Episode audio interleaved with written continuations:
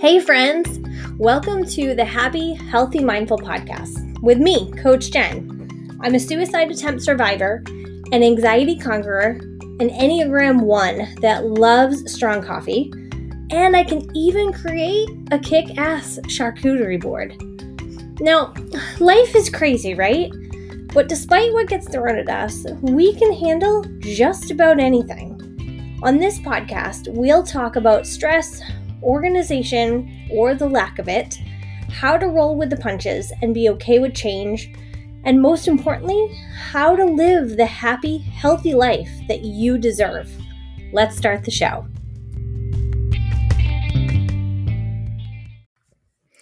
Let's talk perfectionism. Yeah, this episode is going to be all about trying to be a perfectionist. And I know I am a perfectionist. I even sometimes consider myself a recovering perfectionist. And I know a lot of you listening fall into those categories too. So I thought it would be good to do a podcast about this topic so that way you can learn what it really is and where it all started. What's the psychology behind it and how you can really start to think about stopping being a perfectionist. Now, I say I'm a recovering perfectionist, and that's because I still have my moments. I still have hard days, and I still have days that I feel like I need to be perfect. And I know that's not true, but somewhere in my brain, I still tell myself that I have to be. Now, in preparation for this podcast, I did a little poll on my Instagram. And if you guys are not following me on Instagram, please do because that's where I reach out to a lot of you for feedback and do market research and find out how you feel. So, when I asked my followers if they were perfectionists or recovering perfectionists, 50% of my followers that responded to the poll said that they are perfectionists. Not surprising to me. And just over 10% said that they fall into that recovering perfectionist category. That tells me we've got some work to do. The people that said that they are perfectionists, I asked them, What do you do to handle it? And one person said something that made me question things. They said that they avoid things that they don't think they can do well.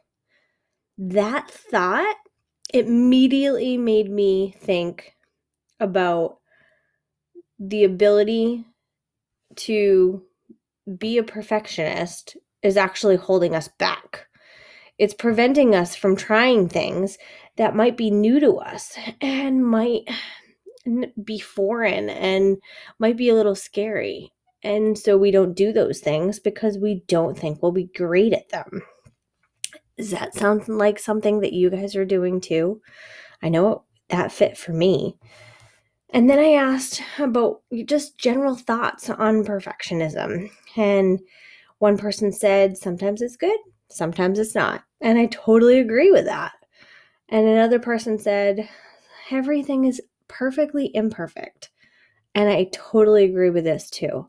I actually have a bracelet that says perfectly imperfect. And I try to wear it pretty regularly so I remember that life is not perfect and that it's okay to be perfectly imperfect. And another perfect person said perfectionism stresses them out way more than needed. Again, I agree with that. Perfectionism and trying to be perfect all the time always makes you feel like you're on your A game, or at least have to be you have to be perfect all the time. And if you're not, you feel like you're failing. You're that's not true, guys. It's just not true.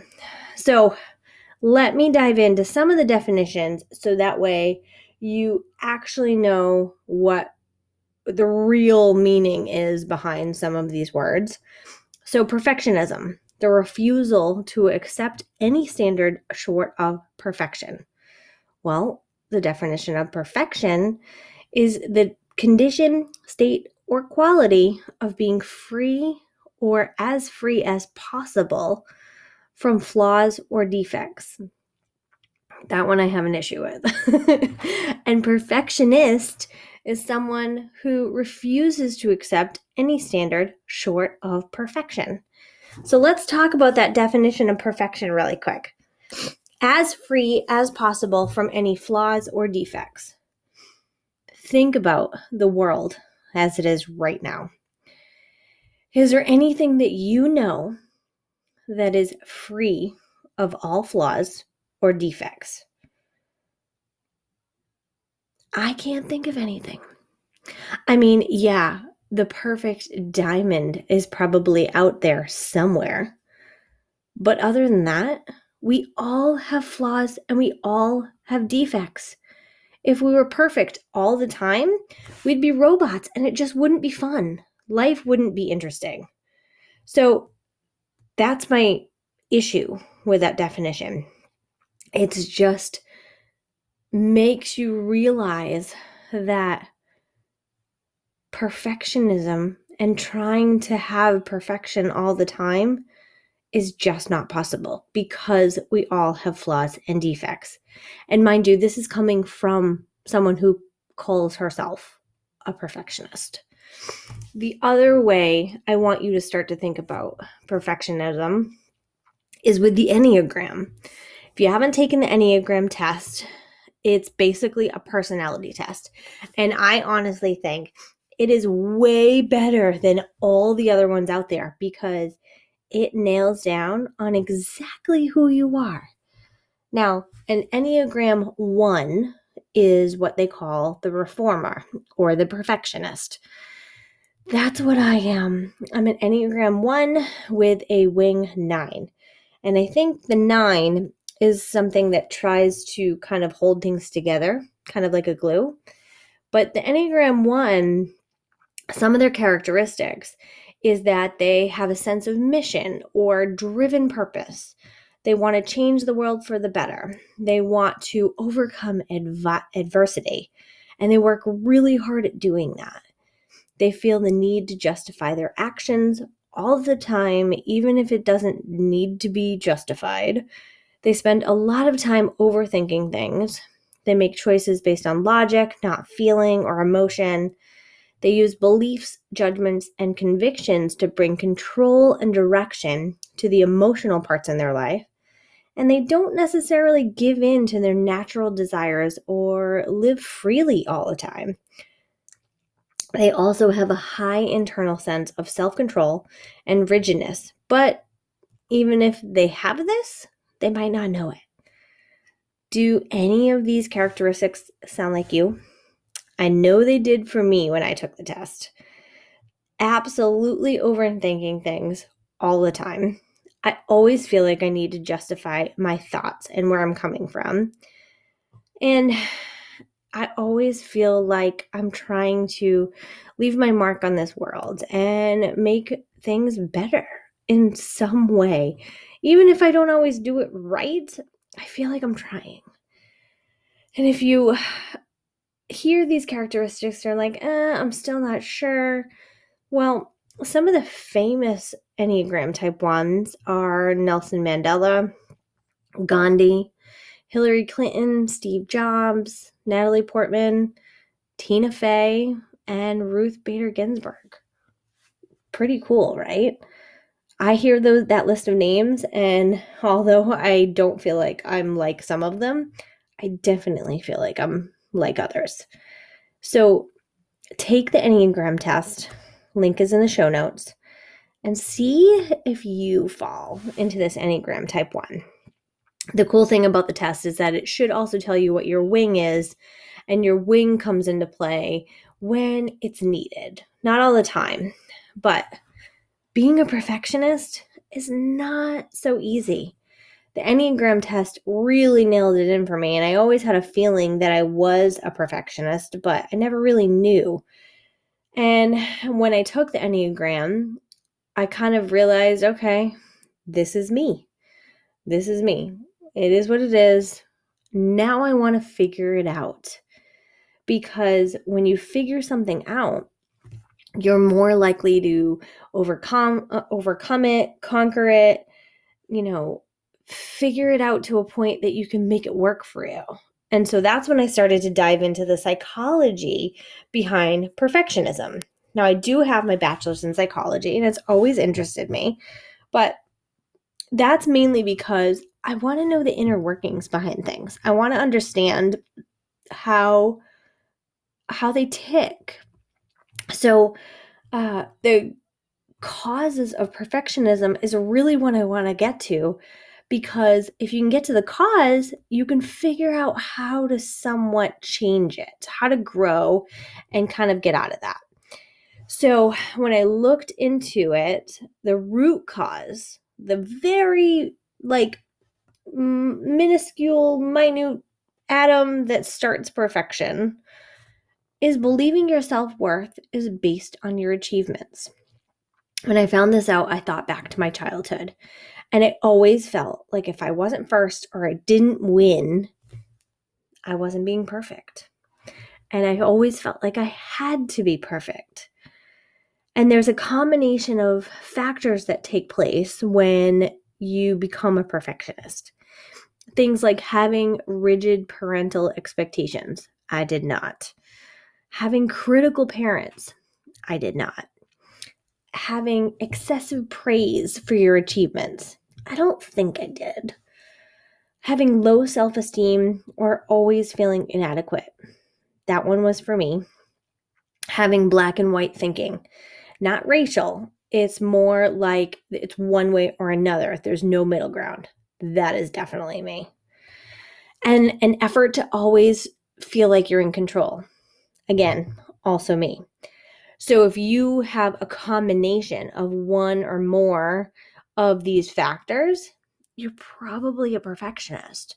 And you probably grew up being a perfectionist and you don't necessarily know why. Now, I grew up with low self esteem. I don't know why, because my parents were great for me. Um, they let me be independent and let me choose my own way and celebrated my wins and always encouraged me. So I'm not really sure why I had low self esteem, but I did. And I always feel like no matter how hard I tried, I had to get the A in school. I had to pass the test. I had to set an example for my younger sister. So maybe that's part of it. And I always had that black and white thinking. I always felt like it was one way or the other. This can be a bad thing where you don't see that middle ground, but it can also be a really good thing and let you play devil's advocate. And I think because I can play devil's advocate, that's why a lot of people come to me for advice and support and coaching. And because I can see both sides of the coin, I, I can see how things could play out based on one action or another. It's also not a very good thing when you only see things in your life in those two ways. and then I always felt like I had to be in control. If I wasn't in control, I wasn't doing things right. I wasn't making the right choices. I wasn't, you know, setting a good example. And I know I said that just a second ago, but I feel like that's true. And I feel like that's how I felt. If I wasn't in control, then I wasn't able to set my life on a path that it was meant to be. And this is probably why all these factors played in to my mental health being a perfectionist definitely has an impact on your mental health. And if you don't think it does, I want you to sit down and take a really good look at your life. See how being a perfectionist affects each individual part of your life your family life, your friends' life, your work life, your relationships across the board, how you make decisions based on what's in front of you take a look at it. Although perfectionism is not considered a mental health illness, it does go hand in hand with mental health. Perfectionism is more of a personality trait, It's more of a quirk that you might have. And I feel okay saying that because I have it. And I definitely know it's a quirk that I have. Perfectionism has been linked to depression and anxiety, obsessive compulsive disorder, personality disorders, and even eating disorders. I can definitely see it being involved with eating disorders. And if you have one or had an eating disorder, I have never had one, but my heart goes out to you. And if you have one currently, I strongly urge you to get help. Because if you're feeling like you have to eat a certain way in order to be perfect, I don't think you do. I think you're perfect as you are. And I want you to remember that. But with the other things on that list, depression, check. Anxiety, check. Obsessive compulsive, check. I laugh about it a little because I don't necessarily have obsessive compulsive disorder. I have more of a personality. Things that um, I do in the way I live my life have to be a certain way. It's not that I have to make sure that the light switch is off 17 times before I leave the house. It's more that things on our counter are put in a certain place. The keys are left where they're supposed to go. It's more that organization and structure is what matters in my life. That's where my obsessive compulsive comes in. So I have OCP, not OCD. But ultimately, hearing about all this and researching it further and actually taking a really deep, hard look at my life, I'm starting to realize that my perfectionism, perfectionism, God, that's a hard word to say, probably led to my suicide attempt. Yeah, me trying to be perfect all the time and realizing it was not possible made me feel like I had to give up because there was there was no other way. There was no other way for people to see that I was good enough because remember, I had that low self-esteem. Perfectionism is what made me feel like I was never going to amount to anything. And no matter how many times people told me that I was good enough, I was strong enough, and I could damn well do it, I didn't believe it. I never wanted to make mistakes. I never wanted to get a failing grade. I never wanted to disappoint people. And I still feel that way to a certain extent. That's why I say I'm a recovering perfectionist. So, if you're a perfectionist, and you've heard everything that I've shared on this podcast, I want to give you a couple reminders, especially if you've sat down and realized, yes, I am a perfectionist. And these reminders are not just for you, they're for me too. I want to remind you that you cannot, you simply cannot control everything. It's just not physically possible. What you can control is your own attitude and your own actions. You control how you feel about something every single day. And you control the decisions that you make. Yes, peer pressure is a thing, but you ultimately have the right to say no. So don't forget that part. And I also want to remind you to be kinder to yourself. Give yourself a little grace and know that mistakes happen in order to allow for growth.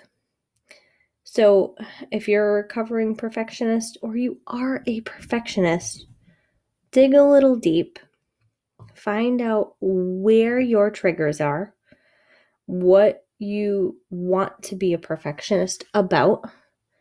And if there's something that you've never tried because you don't think you're going to be good enough at it, I want you to get out there and try it.